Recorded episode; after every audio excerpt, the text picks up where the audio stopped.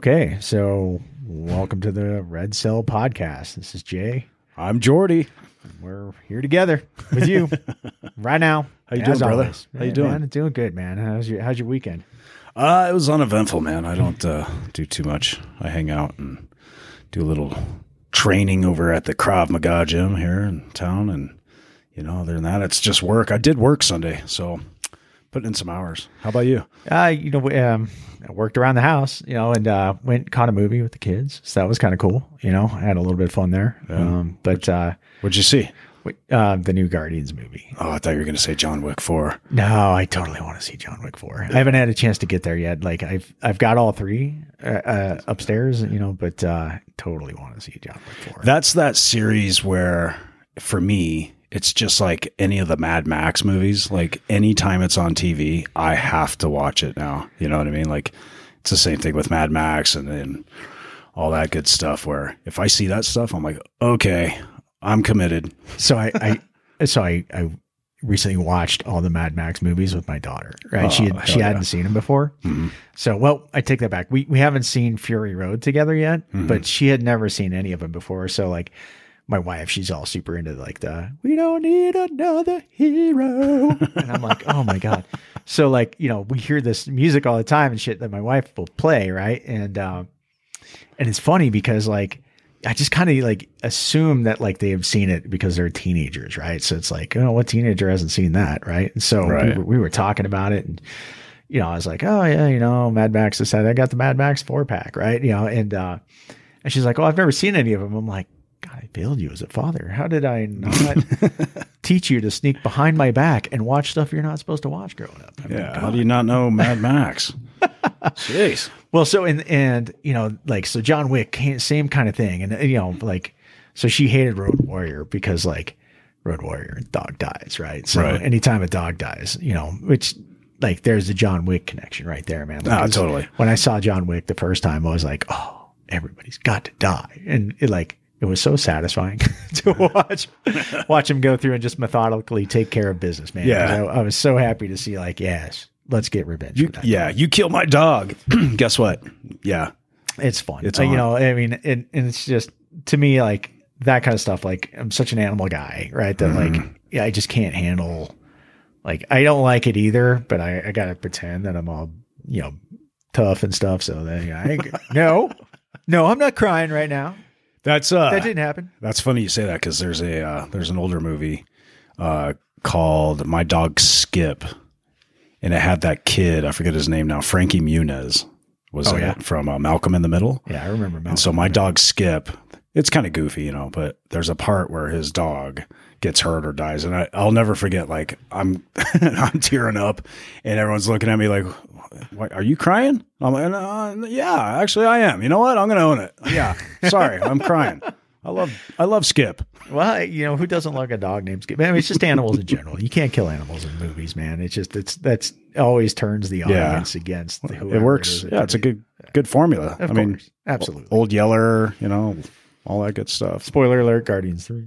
yeah, totally. Yeah, it- it- it's good though. Like, um, I you know there was um, I, I've heard a lot of like criticism about that movie as far as like the new one and how it's not as good as the first two. I, you know, I don't get too over analytical about it when I go see movies. It's it's either good or it's not. Is the way I look at it. I walk away from it with like Hmm. the you know how did I feel walking out of it? Right, I, not you know what messaging was being crammed down my throat or you know what now if the uh, the messaging is overt as hell and you're just being pounded with the with the message right Yeah. then like oh god i you know It's just one big propaganda well campaign. you know and you definitely like everybody you know it as an art form right i get it that like directors and writers they have a vision of what they're trying to communicate and i'll either agree with it or i won't but when it's all it's about is just beating the the heck out of you with that message like you will you know understand and it's like okay i get it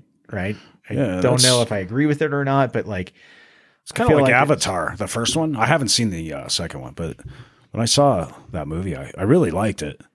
But after sitting back and watching it again and again, you know, as it was presented on cable or whatever, I was kind of like, there's kind of a uh, message here that they're trying to get across. You know, almost definitely. Yeah. like James Cameron, Yeah. you will save the world's environments for me. Yeah, it's totally. like, all right, cool, I get it. Like you know, I, and good movie though. It was still a good movie. it's good. I mean, I think the the what set it apart was clearly the visuals, right? I mean, and especially back then when like 3D was being mm-hmm. reimagined and it was different than what you know what your mom and dad grew up with in the 1950s with red and blue goofy ass glasses, on glasses. their faces. Yeah, so you know it's it's definitely a different world that they were introducing people to as far as the 3D technology, and that that was so revolutionary and so mind blowing that it made the movie good. And even if you know, are like, ah, like when you sit back and you look at the plot, eh, you know, it's okay, right? Yeah. But like I, I had more fun with the Terminator movie than I did with with Avatar. Speaking of 3D, like if if you had to pick a good 3D movie that you've ever seen, like what's your best favorite 3D movie? I for mine, for instance, is uh, did you ever see Beowulf? Beowulf, yeah, that, That was, was sweet. that was interesting. I didn't see it in 3D though. Oh, really? Yeah, Yeah, it was I did not. That was one where they took Angelina Jolie and yeah, made her digital character and stuff. yeah, I don't know if I have a specific favorite. Yeah. Um, I would say that, uh, you know, especially since that trend has gone downhill, although the new Guardians movie is being, you know, shown in 3D now. is it? Um, yeah, you know, and I don't know. I mean, I, I think that there's a lot of loss of like how good the movie looks. Like the colors don't seem quite as vivid and bright. Hmm. Yeah. Like, and maybe that's just me and my old eyeballs anymore, but like it just doesn't seem as as bright and and like. So I, I also screwed up really good on uh, buying the tickets because like when I went to go out to buy the tickets online, like the cool part is, is you get to pick your seats now. Mhm. The bad part is is that I wasn't familiar with the layout of the theater, so instead of buying the third row from the back, that's right, third row from the front. You're breaking your neck. Oh god, it was horrible. And like and like the the good news was the theater wasn't full. But I was like, well, I'm like, are we going to be those people that get up and move seats and yada? I'm like, you know what? We're just we're stuck here. Yeah. We're- I'm not going to be that guy. I'm like, hey, I made a mistake on That's buying cool. the tickets. So Yeah. you know, so it. we broke our necks. I, I think it would probably have been a little bit better if we weren't sitting so close to the screen because you kind of lose in your field of vision some of the uh, outlying elements that are going on on the sides of the screen a little bit, and you're kind of going back and forth, you know, trying to pan across the screen to make sure you're not missing everything. So. You're like an insect. You Well, know, when you're a kid, like world. that's cool. Like you know, you're fully immersed and like you're hitting it. Like as a guy my age, man, like you just start getting dizzy. All right, I can't keep up with it, right? So like you know, it's too, too much going on, especially like in that. So I'm glad that we didn't. You know, like I said, I prefer the 2D to be honest with you, uh, but. I'm glad, especially that we didn't go to the 3D because we're sitting there so close to the screen. I was like, "Oh God, it would just be totally in my face right now, and even Yeah, for harder to sure. keep track of." So, It probably wouldn't have had the same effect anyway, being that close up to it. Like, you know what I mean? It's, I, I feel like 3D has to be at a, at like the Goldilocks spot, you know, like the best spot. And Yeah, because otherwise you're too far back and it's not quite getting to you. Or possibly, I mean, maybe I don't know. I feel like too close though. You're just too kinda- close. I could see that being Yeah, a big problem, right? So yeah, Screens are huge now. exactly. So So we've known each other. Let's change the subject real quick. We've uh we've known each other quite a long time. When did we meet? What, 1988? oh, you're asking for years. yeah, so- yeah, I don't know. Wait, there's no know. way I'm going to track that. All right. back Well, I don't want to give oh, too much away. I was told there would be no math in this. yeah, let's see. Carry the one. Mhm. yeah, Yeah, right, so- the square root of all right. I'll talk about how we met. I remember, and correct me if my memory doesn't serve us correctly. So I remember meeting you on the school bus, and uh, we were like, what, 10th grade, I think we were in, right? And so we had the same school route, uh, the bus route, I should say. So I remember seeing this long haired, you know, dark long haired Hesher getting on the bus. Looked like he just got out of the shower about 20 minutes ago. Hair all down your face, get on the bus and like, and I, you know, I had kind of long hair at the time and I was like, who's this dude? Never seen you before. You know, of course, you were the new guy in town.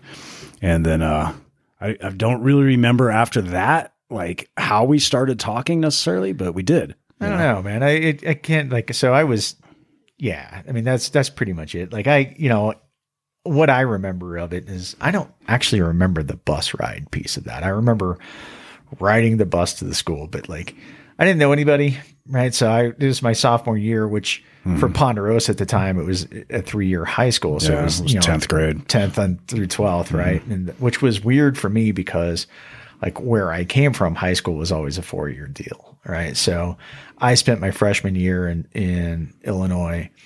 And so I came out here and moved in with my mom, and I didn't really know anybody out here at all, right? So it was kind of starting all over again, which with my backstory, like that was actually probably a good thing, right? Like, you know, it, it kind of let me have an opportunity to reinvent myself a little bit um, and kind of step away from what I was before, which wasn't necessarily like a bad boy thing or anything. It's just it gave me a chance. Like I said, I probably got worse out here than I was there, but but but, but you know, it, it let me kind of step away and kind of break out of a of a mold that I had been forced into and, and didn't like. And so it gave me a chance, like I said, to come out here and be somebody different, be somebody that I wanted to be, and not feel constrained by people who knew me from the Yeah. past. So Well, I kind of felt uh, since I did grow up out here, and I had all these friends, um, you know, growing up, you know, from a certain age up to that point, let's say, when I met you, it was kind of the same thing, only with this one single person, where you had it with everybody, you know, coming into a new town. You had all these new faces where here I am surrounded by familiar faces, and here's this one guy that I hadn't seen before.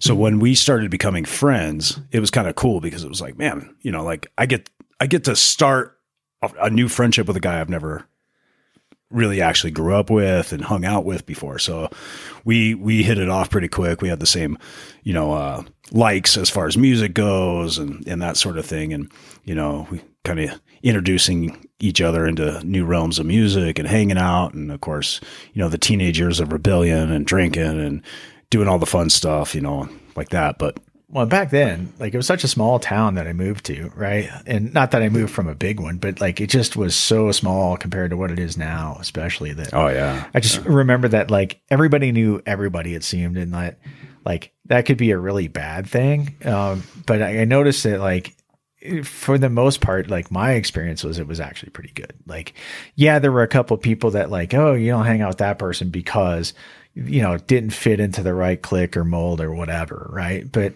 you know, for me, it was it was an opportunity to kind of be like whatever I wanted. So like when I got here, I was like, well, I'm going to play football, mm-hmm. and I'm gonna, you know, I'm gonna let my hair grow out, and I'm gonna do. And then I found out that those two universes really didn't overlap. Like there was no compatibility there. It's like everybody wanted to keep you in your in your pigeonhole. And you know, Yeah. I I've always and like you know, I tell my kids this stuff now. Like you know, when they went to high school for the first day, I was like, all right, so here's what you're gonna do. Right, you're gonna be open to new experiences. Don't force yourself to like a particular type of person because you don't know what kind of person you're going to be yet. So just, you know, kind of keep your mind open, find out what you like, what you don't like, and then gravitate towards that. And that's kind of like, you know, and, and all that came from my time going to, to Pondo, right? Like, you know, I got there, I was like, all right, well, I don't know what I want to be yet, but I know some of the stuff I want to do. So I'm going to go do those things. And that's, that's where I found out, like I said, everything was very compartmentalized, right? You were either this or you were that, or you were this or you were that. And there was no, Yeah, it was in- tough, in man. I mean, it was really, you know, you were either, uh, you know, what, what, you know, the preppy guys, the jocks, you know, um, for those who don't know where we grew up, um, it was pretty, um, well off, you know, I wouldn't say everybody was totally rich, but, um, there was a lot of money. And then, so you either were, um, you came from a, a decently, you know, a higher upper class or, or higher, uh, family, or you were a poor kid. And if you're a poor kid, um, you had a real rough time because those other kids, in my opinion, looked down on us. And, uh, you know, I wouldn't say we were like in poverty or anything like that, but, you know, I certainly personally was not driving my mom and dad's BMW to school, you know, and so you know what? That bus was the BMW. That yeah. and the cool thing was back then we didn't have to pay to ride the bus. Kids now have to pay to kidding? ride the school bus. Can you believe Wow, that? that's insane. Yeah. That's that's nuts. Well, so like, and I, so a couple things, right? Like, I remember, like, so you mentioned that like, you know, kids were either poor or they were, or they weren't, right? Um, and, or they had money or they didn't. So w- where I went to school before that, it was the same dynamic. Like there was people who had money and people who didn't. The problem was is that where I went to school, my dad did everything he could to put us into a private school because he wanted us to have a good education. He wanted us to, you know, have the things that he didn't have, right? Um, and I think that's probably at a root, like what every parent wants, right? But like the the the stink of it was is that I found out very quickly that in that school there were no poor kids. That well, there was me. Yeah. I was the poor kid, right? And so that that like became really apparent. And so like when I came out here, yeah, that that dynamic was still there. There were kids with money and there were kids that didn't have money, but it was different for me because there were other kids who didn't have money. yeah. So that gave me an actual opportunity to kind of expand and, and grow and as a person and start to, you know, find other people who were into things and similar to what I was into and that, you know, it, it wasn't so confining anymore because I wasn't I wasn't the the black swan, right? Like I was the, you know, was kind of like one of a group of kids who were like me. Um, you know, I did notice too that like even though there were some people with money, you know, that they weren't like you know confined to their social constructs right? So like you know there were kids with money who liked the same stuff that you and i did right? And you know not as many i would say but there were some you know? And uh i think that for me that was like i said it was a really big difference you know to where i came from. So like i was all of a sudden in a situation where I found myself flourishing, and you know, Yeah. to some extent, because like I was able to make friends that I wasn't able to make, and, you know, where I came from. So, and you were one of those earlier ones that I ran into that like, wow, this is this is cool, you know, like this is. And then I, you know, as as our friendship grew, I found that like, okay, things are actually kind of starting to I started to fall into that that pigeonhole, right? Right. Like, all right, Back yeah, I, I do again. start to see like, you know, but at least I wasn't there alone at this point, right? So I was like, all right, cool. If this is where I'm going to be, I can handle that because I'm not there alone, right? So that was again, that was a real big deal for me growing up. So Yeah, I was going to say um, when I first noticed people kind of crossing borders, I guess these imaginary lines in the social construct, was when Metallica came out with And Justice for All, and I remember uh, one of the balls, you know, in the city, um, going to the record store to pick up that CD, and excuse me, and I remember seeing the quote unquote jock, you know, or the preppy guy looking at that CD. And that, you know, as a kid, you're like, hey, man, this is my music. You know, what are you doing looking at this? You know, this is, how dare you? You know, this is our realm, you know, kind of thing. But, you know, as you grow older and you start realizing, like, man, it's, it's the artist, you know, the band is, is speaking volumes to, to many other people and, and crossing barriers. And it's kind of a cool thing now to, to realize that. But, you know, back then as a, uh, immature, you know, teenager, you're like, hey, man, Well, How dare you? And I, yeah, I, I mean, I, I kind of experienced a little bit of that too with that same album, right? Like, because you know, to me, like, eh, I had a little bit different perspective on that though. Like, I looked at it as like, hey, wait, you guys already have everything else. yeah, exactly. Why you got to come after Now my you're after thing, this, right? right. Like, you know, you know, this is like the thing that the one thing I've got that you don't care about, right? That you can't that go you've been bashing us about. Exactly. And and the hypocrisy of it just was so pronounced to me. And I was like, you know, this is this is ridiculous, right? Like I, I can't believe that like, you know, the one thing that you've been ridiculing me for, now you want to capitalize Yeah. on and call your own. And it like it kind of felt like a bit of an intrusion. I'm like, wait a minute. You know, It did, man. yeah, why why would you and so like but what's funny is is when I went to college later, you know, um I hate like Pantera, love Pantera, Yeah. right? And uh I went to I went to went to like one of my good buddies back at the time, Brian, that I went to class with. Um, you know, he he's like, "Oh, I I, I can't stand Pantera." And I'm like, "Why?" You know, like Pantera is great, right? Like and he's like, "Well, because like you know, from one second he's like, and then the next thing oh, I love you. And I'm like, I'm like, well, wait a minute. And and this is where like, and this is where I kind of like to your point earlier about the Metallica realm, right? Like going back to And Justice for All, like I started to realize that, okay, well, wait a minute. Maybe people are more complicated than just base layer feelings, right? And so that's where like I kind of woke up into I said, well, you know, but just because I'm angry sometimes doesn't mean I'm angry all the time. And just because I'm happy sometimes or feeling rotten sometimes doesn't mean it's always that way.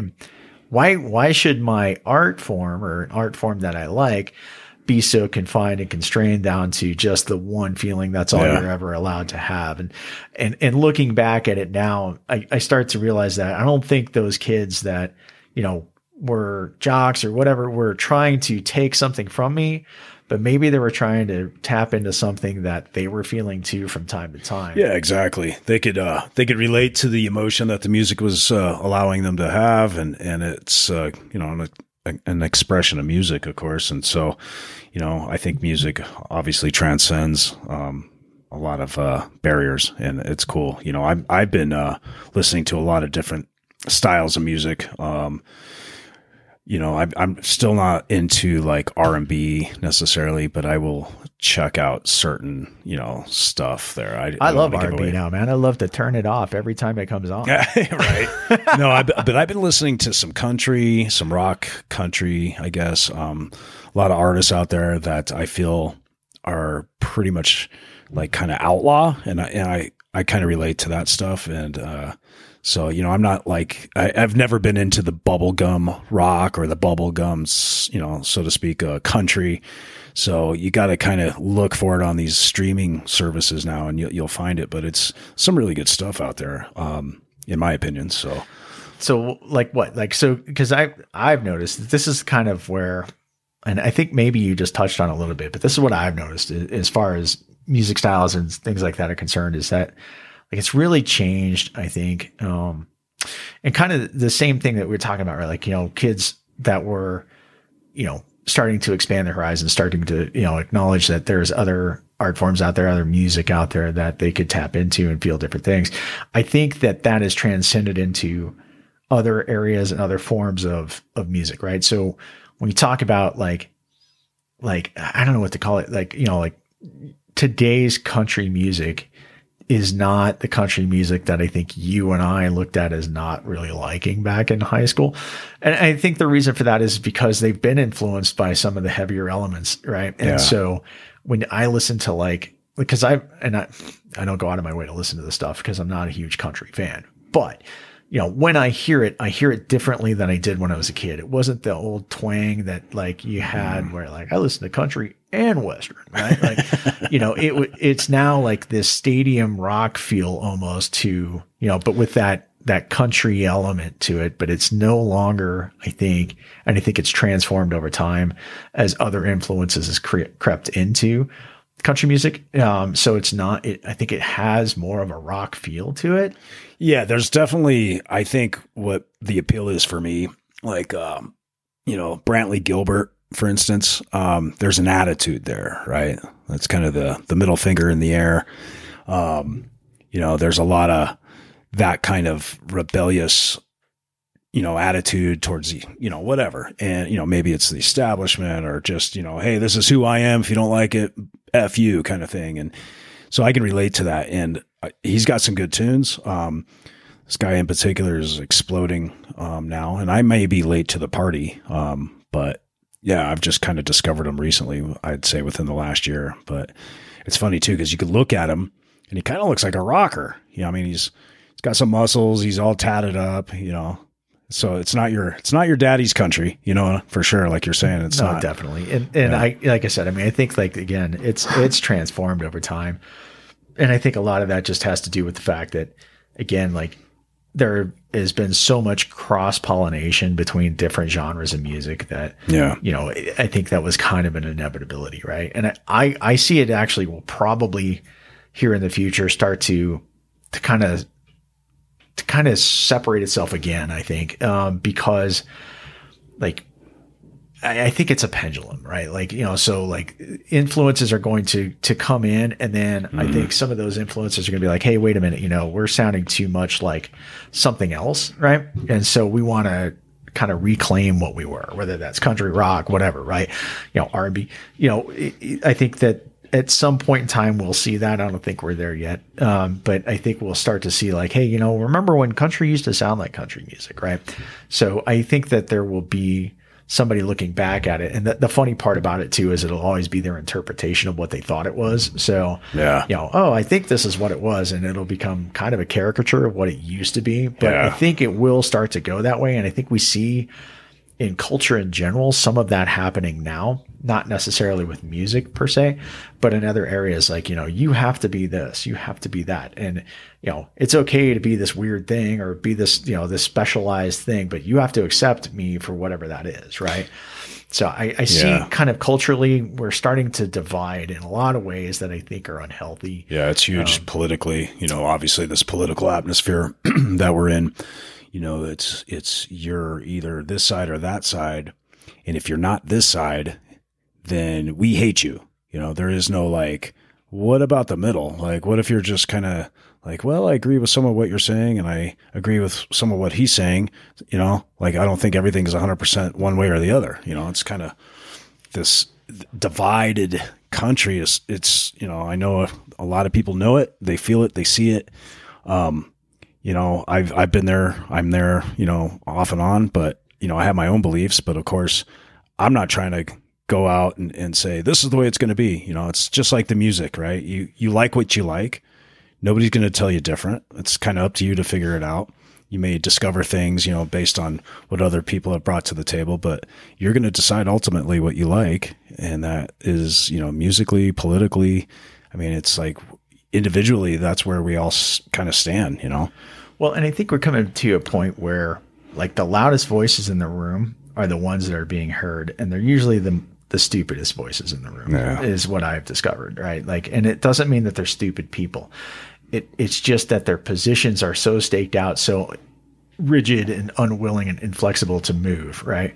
That you know we and and I guess that's how I'm interpreting stupid here, right? Under this context is that you know you get a a bunch of people who you know this is the way it has to be. If you see it any differently than me, then that's unacceptable, right? Whether that's on the right, the left, or whatever, right? And I think you're speaking to a piece of of the way I feel it, to a certain extent is is that look, you know, like I don't hate anybody, right? Generally speaking, you know, and I didn't hate anybody back then. And, and like again, tying it back to like when we were kids, right? Like I didn't hate anybody back then. I just didn't like the fact that somebody would would take something that meant something so much to me and twist it into something that it wasn't.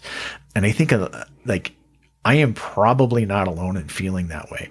And I feel kind of the same way culturally now. Like we are twisting ourselves into something that isn't natural, doesn't feel right. And I think the majority of the people in the country kind of feel that way. But from a day to day standpoint, it doesn't impact their lives. So therefore, like, you know, oh, I can kind of get by without really paying it much attention, right? And then all of a sudden it hits them in the face. Eh, and, you know, this whole Bud Light stuff is a, is an example of that. Yeah. Where now it's hitting them in the face, and now they can't back away from it. They can't. They have to. They're forced to address it at this point because it's it's a key piece of you know what it is that they do on a day to day basis. So now it's in their face every day. And I think that there's a, a feeling that like, well, wait a minute, I'm not playing for red team. I'm not playing for blue team. I'm just trying to do what I think is the right thing here. And I think that your point is is that there's nuance to everything and that I can like you even though we don't agree on everything. I can really hate some of the things that you you like, right? I don't like R and B. But I Hey, think I don't either, man. I think Relax. you know, but I think but I think that there's probably a whole bunch of people that I would like who like R and B exactly. you know and i think that as a as americans right that we need to to find that again as a as a society. That's what bothers me too is you know it's tying that back into the um, you know adolescence and in that that world in high school where it's either you know you you look and sound like these people or those people hate you. And here we are again you know in society where it's i feel like you know so many people are like you're either pro this or else. And you know you get canceled or you get you know whatever. And it's kind of like it's the same thing. I feel like it's a bunch of bullies. And you know me you know i've i've been anti-bully my whole life you know? It's like i, I feel you know like it's, it just it rubs me the wrong way. It's uh, something I despise. You know, I don't feel like people should be cramming things down your throat. They, you know, certainly should be able to express their opinions. But if you don't agree with them, fine. You know, I don't agree with you. You don't agree with me. But like you're saying, to your point, we can we can still go out and have a beer. You know, maybe it's not a Bud Light. Maybe you know, or maybe it is. You know, Maybe I don't is. care. I really don't care.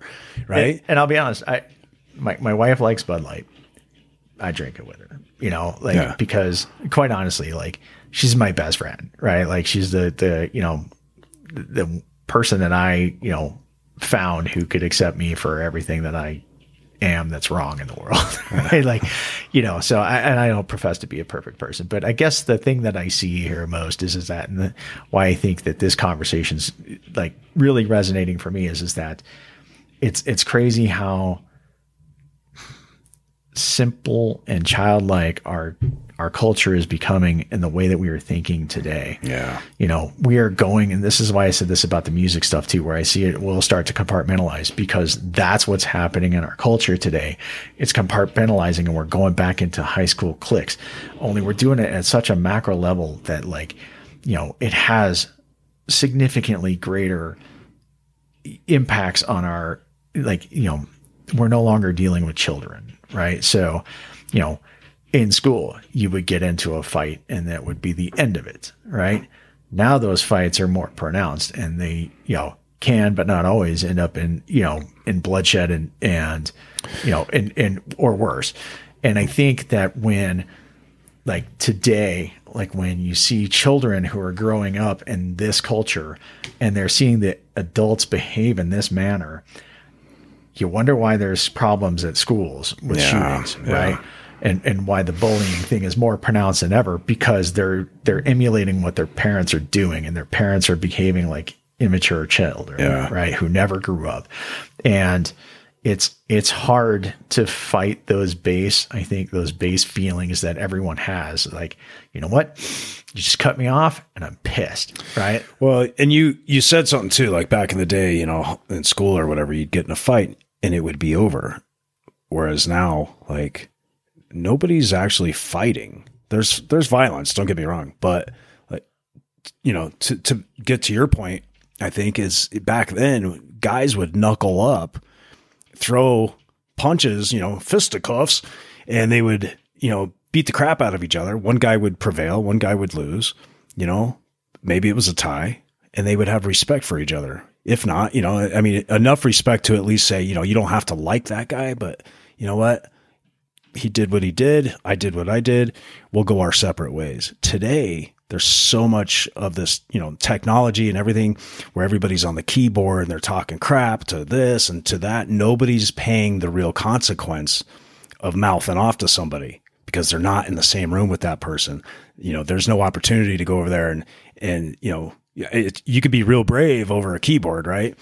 But you get, you know, the closer you get to that person, the quieter you become, you know? well and i think too that like you know so it's a good point right and i think that you know so the ability to to hide behind the keyboard or hide behind the screen right but but it, it goes deeper than that too i think you know like before you know your buddies would pick you up if you lost right Right. you know Yeah. um, but there's always usually somebody there too to separate it before it got too bad right True. Yeah. Nobody's shooting each other and well stabbing and, each other. and today i think like the problem is is that like instead of you know having people who are willing to stop the fight instead you get the you know everybody's got their little echo chamber now and so you, you're got people who are encouraging that Yeah. that behavior right and because i don't have to actually face the people that you're talking about right so now i can I can say the things I want to say. I'm going to have all the people in my echo chamber championing that that mentality and it amplifies. And then it, like I said, and if you think that's not twisting the minds of kids today, Yeah. and that's where they're actually having to go and be in the situation. And this is part of what I did with my kids. I said, look, you know, I know you want to go to school online. COVID did that for my kids for a little bit. You know, they were like, hey, I kind of like the online school thing. I don't have to deal with the school environment. But the reason that I I resisted, you know, taking them out of school and, and putting them into an online or you know at home study school was because part of of being a, a well rounded individual is being able to Social. deal with those social aspects to you know be in in the presence of other people who don't necessarily like you or don't necessarily uh, you know see the world Yeah. the way you see it Learning social skills. and be able to deal with that, right? right. Like nothing, there is no substitute for that. And I think when we, everyone hides behind their keyboards all the time, right? That like it becomes very easy for them to to have that little safe space that nobody ever penetrates, and and it and when it does happen.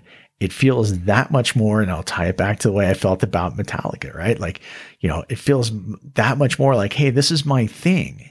And you're you're either crapping on it or you're stealing it or you know but but I I got to face those things when I was younger because I'd be like hey what the hell are you doing right? And then that's when I started to realize that these are people too who you know again it took me some years to to put behind that and some actual growing up and maturing to start to realize that okay maybe these people are more nuanced than what I wanted to give them credit for when I was in school And that whole, oh, you know, uh, online stuff, uh, you know, everybody's on a keyboard and they're putting their two cents in. Everybody has a voice. Everyone has an opinion, but there's all the likes, right? Look, uh, all the likes and you get the, the hits and you're thinking, man, you know, what am I going to post next? Is this one going to top the last whatever post and I get more likes? Uh, You know, so it's, yeah, that echo chamber and it keeps going and going and going. Before you know it, you don't even realize you're addicted to it. Well, you know? and then there's the opposite of that too. And we, we've dealt with some of this in my family, right? That like, you know, it's all the dislikes too. that can tear you down and it, it becomes very real for a kid who's trying to Mm. Oh, just figure themselves out. Right. And, you know, like is a, so when I moved here, right, like I said, I was able to reinvent myself. I, I had a chance to to kind of step away from who I was. I had an opportunity, I had a clean slate to be able to do that. You can't do that now. Yeah, this is all pre-internet too. Well, that's my point. Like yeah. everyone has a social presence now and you can never escape it. And that's a huge deal because like, you know, you say the one thing, getting back to your cancel comment, right? You say the one thing that you weren't really thinking through at the time Ten years ago, and it's and it was and it's recorded forever. You mm-hmm. know, there's some stuff that I said that like that myself today looks back at and go, "What on earth were you thinking?" Right? Like that isn't who you are. You never were. Why would you say some of the dumb stuff that you said back then? Right? And it's like, well, you know. Well, that's where like people don't have any grace anymore either. You know, I mean, it's it's really hard to find. You know, like you hear all these uh these celebrities or comedians, let's say, who have to apologize. They feel like they have to apologize for something they said in a in a bit ten years ago, or you know, whatever. And it's like. wh- you're you're apologizing why because you don't want to get canceled you want to continue on making all the money you're making and you want to you know you want to keep stepping forward in in that realm. And if not the threat is you're gonna you know you're not gonna have the netflix special. If you you know if you just apologize you know you know there's a whole army of guys behind that person going hey man look this just popped up. Um you're you're getting a lot of uh negative comments on it. So here's our plan. Why don't you go out publicly apologize tell everybody that that's not who you are anymore blah blah blah. And it's like I use comedians because comedians are saying stuff that doesn't necessarily mean that's what they truly believe. They're making fun of things, right? They're making fun of whatever the situation is or circumstances, and they're poking holes in it, making fun of it. And sometimes it will offend people. And that's where I have a problem is like people get offended and now you have to apologize to all these babies, in my opinion, you know, these big crybabies, you know. Well- you're offended. Okay, you're offended. Well, it, know? I mean, the comedians are tough. That's like a whole separate thing. And and the reason I see that is because like I, I think most good comedians they just hold up a mirror to the world. And then- Exactly. and then they Yeah. say, "Hey, look how goofy we are as people." Like just people in general. Humanity is kind of an awkward, weird thing if you sit there and think about it for like I mean, think about the way you come into the world. Squishy, gross, ugh, right? What an unclean way of being, right? It's kind of the same way you go out. But exactly, right? Squishy things coming out of things that aren't spe- and it, Wrinkled, squishy, and but gross. it's it's gross, right? Like it's it's a but that's that is actually kind of what makes people so cool, right? Is is it's not their they're perfect characteristics that makes a person interesting. I think. I think what makes a person interesting is the, you know, their imperfections. Their, you know, the, and the fact that we all come in just in a just violently gross way, right? Um, which is like, you know, everyone wants to pretend that like, oh, you know, I am I'm this perfect thing, right? Yeah. I, I hate to inform you, but Until their mom busts out a baby picture, you know. So well, and, and hey, it's look at you when you were four. Remember when you were doing this? well, and, and moms back in the day, like, you know, they made fun of your stuff, right? Like, you know, they laughed at those things and it taught you humility, right? That you can laugh at your baby picture because you know what? You were you were just cute. You were had no control kid. over that situation, right? And that is often the case, right? Like, you know, so I, I think that like, again, like when, when comedians hold up that mirror, it forces people to look at just how silly humans are. So I don't want to name names, but I was just listening to somebody else's podcast recently, and he brought up something that I've actually thought about. This person was talking about how when he looks at somebody, he sees that person as a child. And I've done that too, where like I in the past have thought about, you know, like the guys I'm with and and you know, let's say, you know, you and I become friends and and you know, we met at a certain age, right? But I'm like, what was Jay like when he was 4 years old, you know? Would we have been buddies at 4 years old, you know? So I look at people like that, the people I know and I'm like, wow, you know, Michael, man, what was he like when he was, you know, a toddler, you know? Cuz I I know this guy Michael and and I know what he's like as an adult and he's awesome but to see that ch- cute little chubby guy, you know, Well, I think everybody at that age. climbing up on the cabinets, getting into the cookies. What are you doing, Michael? Yeah, I think you. I I think at that age though, man, you, you have to like at a, at a four year old, right? Like you know, and I get your point, but like you know, we are conditioned to be something, uh, you know, that we aren't out of the gate, right? Our our experiences make us who we are, you know, and the cool part about being four is you don't have any experiences. So everything is new and cool and you're all experiencing it together. And it's like, right on, everybody loves this because, hey, guess what? Right? Like, you know, there's no hate there.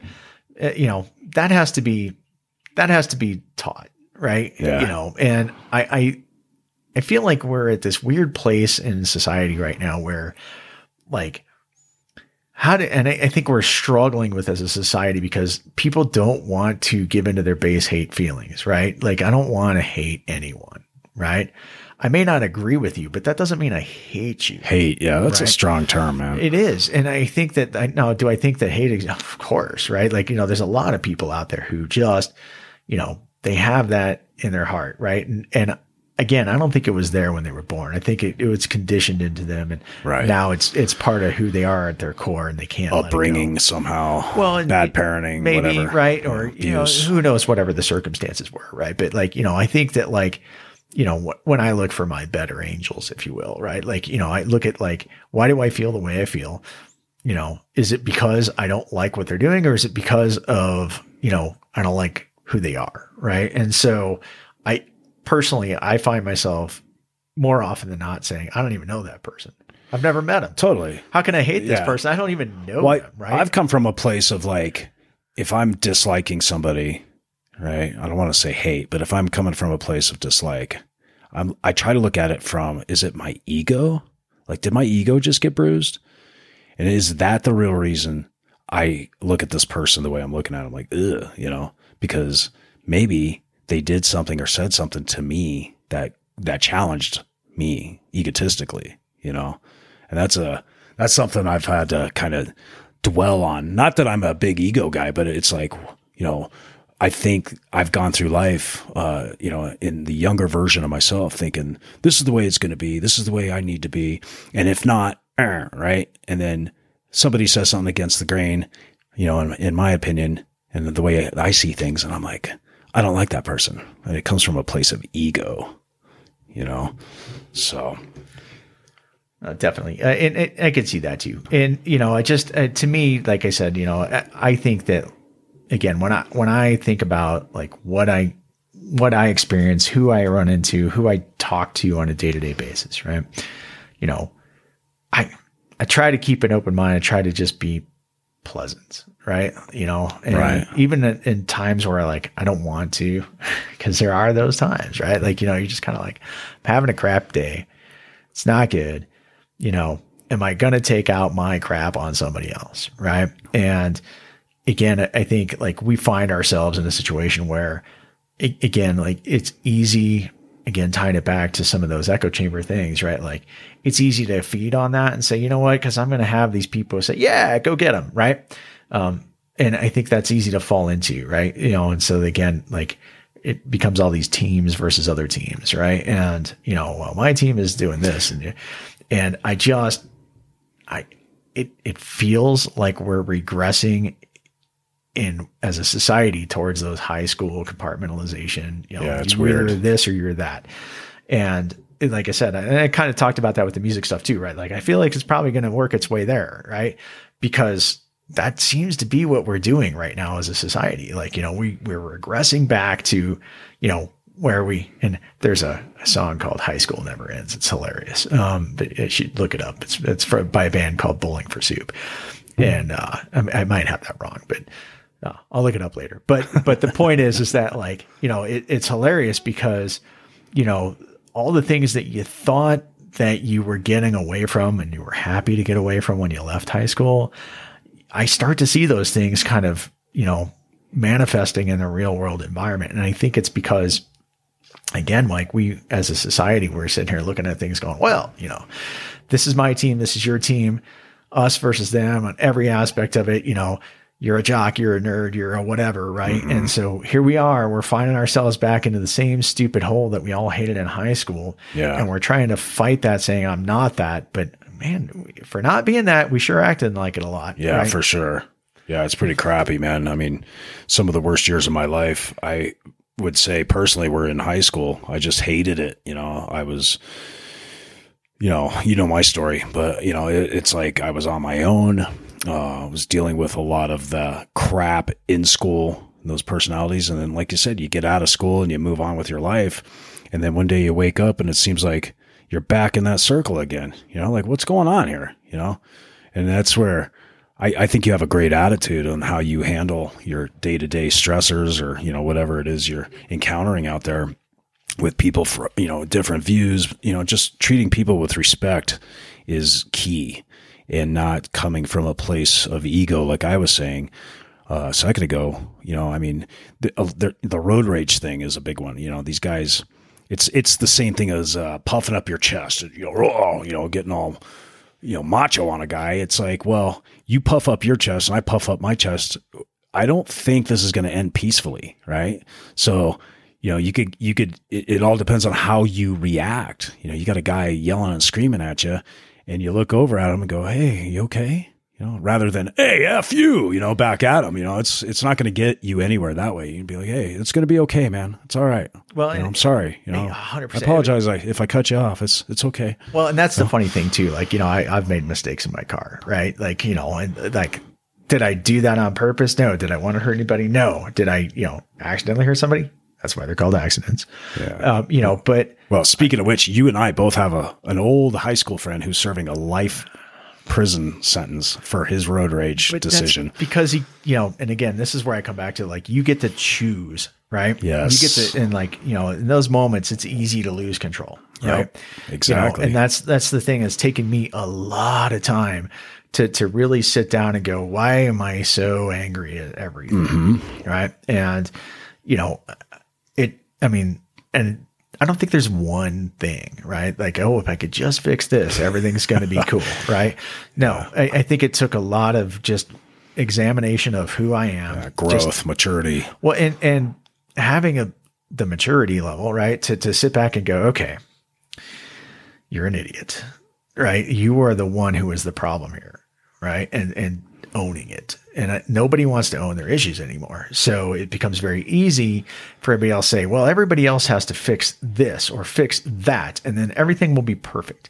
You know, and and I think that's why we're distorting ourselves all over the place, trying to figure out like, well, how can we be that for that person to make them happy, right? And the, the fact of the matter is, is that the flaw is there in them, the flaws in, in us, right? There's no such thing as perfect. Now, does that mean we get the ability and the right to go around treating people like garbage? I, I sure hope not. I hope that's not the way people, but it feels that way sometimes. So I try to step back and go like, all right, wait.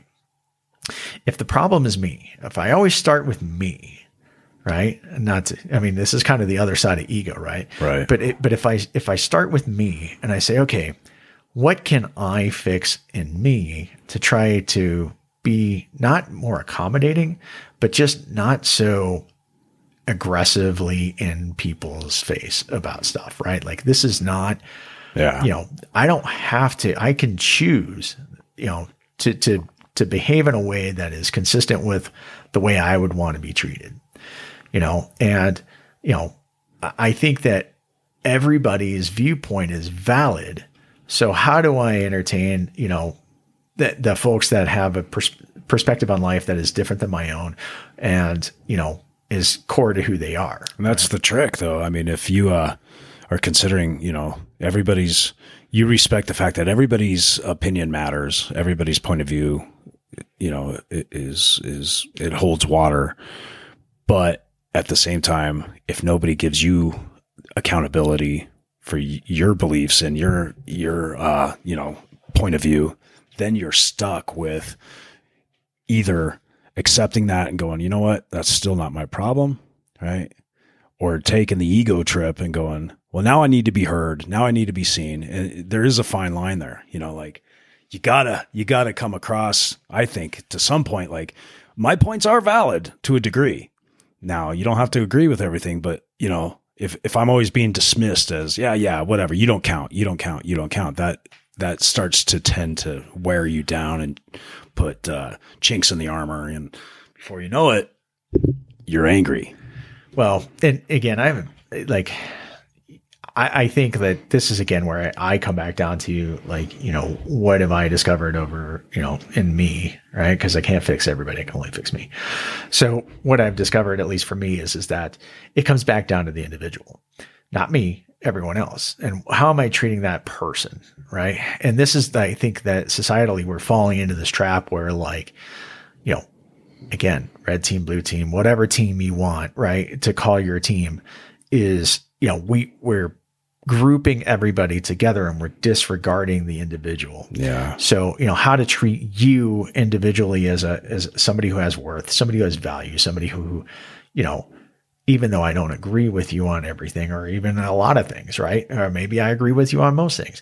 You still have value and, you know, we want to lose that as a as a society it seems like at times because it makes it easier for me to argue my points and be right you know so you have to be wrong in order for me to be right and if you're not wrong all of a sudden i have to look at myself and go well crap Yeah, there's a lot of de- dehumanization going on. You know, when you can put people in these boxes, you don't even see them as human any longer, and you, it's really easy to dismiss them or get rid of them. And you know, I think that's exactly what started happening in uh, Nazi Germany. You know, when they when they were able to do that as a society, and you know, starting with the government and working its way down, it's like, hey, this group of people they don't matter. They don't count. Their opinions are worthless.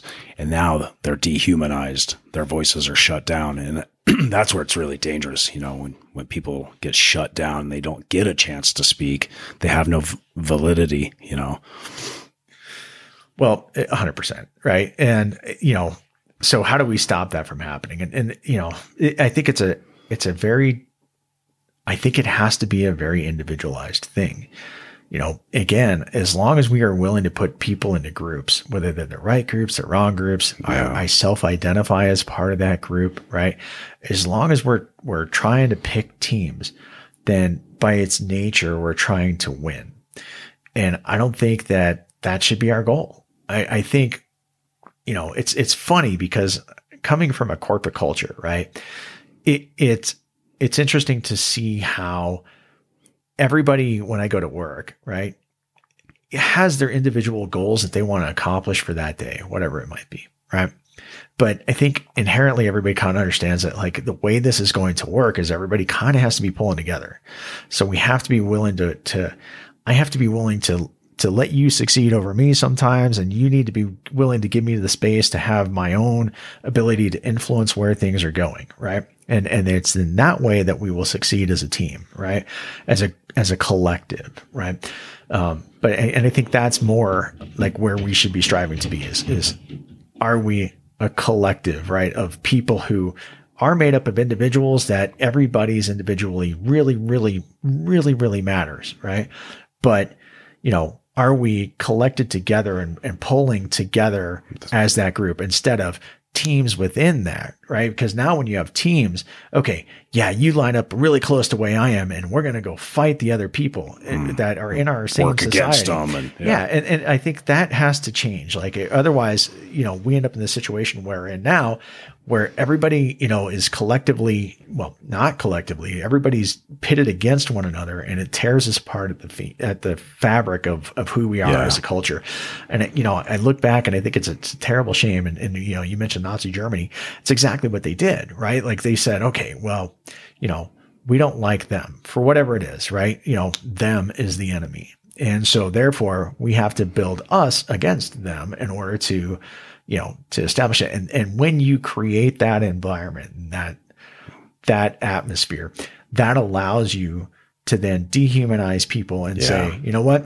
And, and my echo chamber back then, right? Yeah. Same thing is going to reinforce everything I believe, right? Because guess what? Right? They're all on my side for now and you're not. And yeah, they're all patting you on the back for repeating the same. They come for me, right? Yeah. But you know, but the point being is, is that like you know, I think that that we've lost the fact that what makes America great makes America great and our country great is that we are a collective of individuals, and we are losing sight of that. We have lost sight of that. Now we're just a bunch of factions within a exactly within a, a geographical location, right? and that I think is what's tearing us apart. Yeah, we have a you know there's there's a lot of tribalism going on, and I, I I'm not necessarily against that. I think that's natural. It's kind of ingrained in our DNA.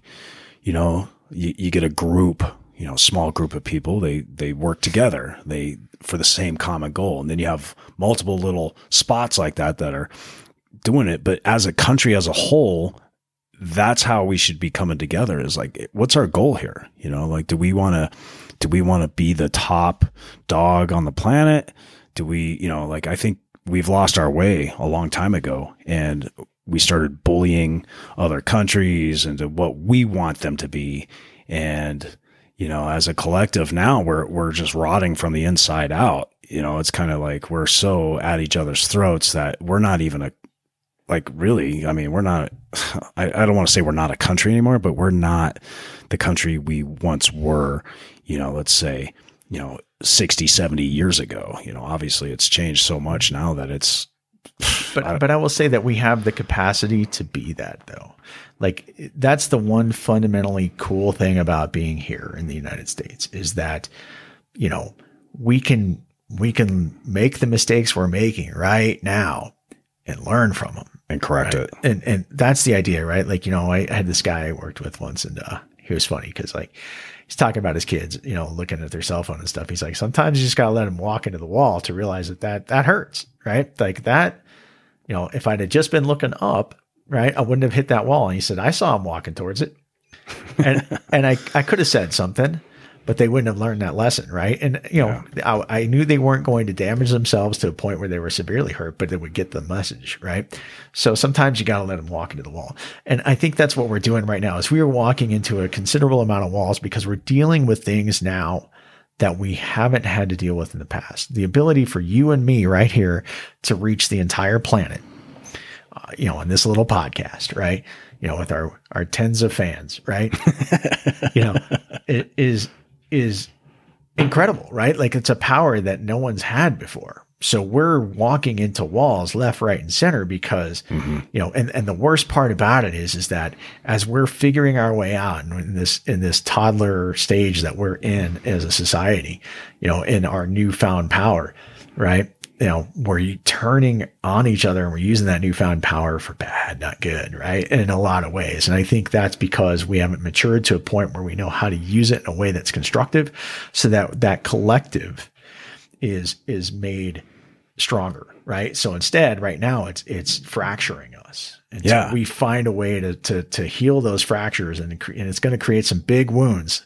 And we've had as a history of ours uh, as a as a society, you know, in a culture here in the United States, is, is that we've got some serious to this day, you know, scars that are there, but the scars are who we are, and that Yeah. defines us. And we shouldn't be afraid of those scars, right? And we shouldn't demonize each other for those scars either, because as ugly as they might be, we wouldn't be here now if we hadn't if we hadn't earned those scars, right? Yeah. uh, You know, it's weird too because as you're saying that, I'm thinking, you know, when does it end? You know, I mean, we are constantly, and I don't mean just us as a country, but as as a on the world stage, all of us are just constantly fighting for power, political power, world dominance. This person needs to be thrown out of, uh, you know, out of office and this that it's just like okay so what if what if you succeed. You know what if you know like the us succeeds in getting putin out? Then what? You know now now you create a vacuum you know? I mean it's like it never ends. It's just but there's there's this misnomer Perpetual. that- well that's exactly right though. Like there's no there is no end right? So how do you win? Well you Yeah. don't win. Well, that's where I'm going with this. It's like so as, as a human race, it's like we all need to change and realize that what we're doing is is not working. You know, it's not working. There is no like, well, if I do this, no but i would everything's argue going to that be it good is again. working I, I think that like you know here's the thing right like I- i would argue it is working just it, it's a it's an evolutionary growth stage, right? And we are in that stage where like my knees hurt, my back hurts because I'm growing so fast, so quickly, and I don't fully understand the changes that are happening in my body right now as a collective, right? Like we don't fully understand and comprehend. We're, we got a lot of smart people, right? But I think that emotional maturity yet, uh, that emotional intelligence, as it's referred to, as isn't there yet, right? Like we, you know, we're still walking into walls as a, as a society, right? Because we're now dealing with things that we've never had to deal with before. I talk about my kids to my kids all the time, where I tell them, "Hey, look, you know, you were, I thought I had it bad. Oh my God. Like the things you have to deal with, right? Like, and I was, this'll, this'll tell you how innocent I was maybe growing up, but I didn't, I didn't know about lesbians until I was high school, right? The, the fact that people could be gay wasn't something I ever experienced before until I mm-hmm. was in high school. You know, kids are learning that stuff now. They're try- younger and younger Yeah, age, it's- right? it's freaky, Now, whether it's right or whether it's wrong is irrelevant. They're learning it at a younger and younger age. And so we're now having to adapt, right? And as a society, as a culture, as a species, we're having to adapt to something earlier and earlier and earlier in ways that we haven't had to deal with before. And with that come those growing pains. So I think the good news is, at least though I, again, I have to look at that world glass half full because that's just who I am, right? So I think that we will eventually get through this and we will look at this time one way or another. I don't know how it's going to end, but I think we'll look at it much the way we do when we look back at slavery and go, how could we have been so stupid? Exactly. Right. That's how I see it too. But, but I, I don't know what the inevitable outcome of this is, right? I I hope that the respect for the individual is at the core of what we do because as a collective we can't succeed if we don't take care of the people at the individual level. What does that person need? It doesn't mean that we give them everything. That's not my point. My point is is that we need to we need to support that person so that they can become what they need to become to make themselves feel valued and to have worth. Yep. Good point, man. Um, my real quick before we wrap this up, I was just going to say my biggest uh, fear as a whole for the human race is that we just, you know, we get to the brink and we destroy everything, you know, uh, through war. And then there's a small group of uh, humans left on the planet and they realize the mistakes that were made. And, you know, here we go. Okay, we want to rebuild society. We want to reproduce and let's do it right this time. And as time goes on, we forget, right? And we repeat the same mistakes over and over again. I mean, this could have happened, you know, many times before. We just don't know it. You know what I mean? And here we are a- again, you know, some weird sci-fi stuff going on now, but So there's there's a movie uh, that you're making me think of right now. It's called Sphere. Um, I don't know if you've ever seen it or not, but um, we, we could talk about it later. I'll let you watch it because I think that like before I go much further into it, because it very much touches at the core of what I think you're talking about, and I think that, um, and I, I think we're seeing this now a little bit play out, um, and you know it's it's why the red cell to me it comes back to the red blood cell right? That's what we all have coursing through our veins. It doesn't matter what you look like. Doesn't matter who you are. Yep. everybody is, has those same cells right? And Yep. you know and the point being is is that when we get down to it we're all the same right even though we're all uniquely and, dis- and distinctly individuals right? Like we all still have the same base desires to be accepted to be loved to be to care for others and have others care for us. Um, and the only thing that can ever change that is if we choose to stop listening to it or to ourselves and choose to ignore those feelings, right? That allow us to kind of contort ourselves into being able to and capable of doing some of the monstrous things that, that we've done as a society, you know, not just the United States, but just as a human Yes. species, right? So that's the thing. And, and I think that, like I said, we are continuously evolving. And I think we're continually growing as people and, and as, again, as, as a species. And I think that we are now we're, just not very good at doing it quickly, right? And I think we we adapt fast enough, but but there's a piece that like you know while that adaptation is occurring, that we're going to experience some significant pain, you know. And the the worry I've got is is the the inability to forgive, to to accept people's failures, right? As they look to try to be better people, then and this is just the way I have to look at the world this way, man. Just because like I don't want to live in a world that doesn't operate this way, right? So, you know, I, I, I hope that, you know, as a society that we can continue to have the grace that you talked about earlier to forgive the people their misdeeds, their misjudgments, their missteps because we all make them. You know, now it just right. seems like it's all on a big public stage whenever it happens. And, you know, I fell down once in front of a group of people and everybody laughed and it hurt, but it was over. Now it lives forever, uh, you know, on the internet. So, so when that happens, right, that's where I, I have to say, okay, I know that's going to live forever. And that's okay as long as I'm willing to learn from it. And as long as I'm willing to accept that it was something that happened and it doesn't define me. Yeah. And I'm okay. You know, and then I think we can move forward from there. Right on, man. So, brother, man, I love having these conversations with you. Yeah, it's awesome. Yeah, absolutely. Well, thank you guys for uh, tuning in to the Red Cell podcast. I'm Jordy. I'm Jay. Yeah. We'll see you next time, guys. Thank you.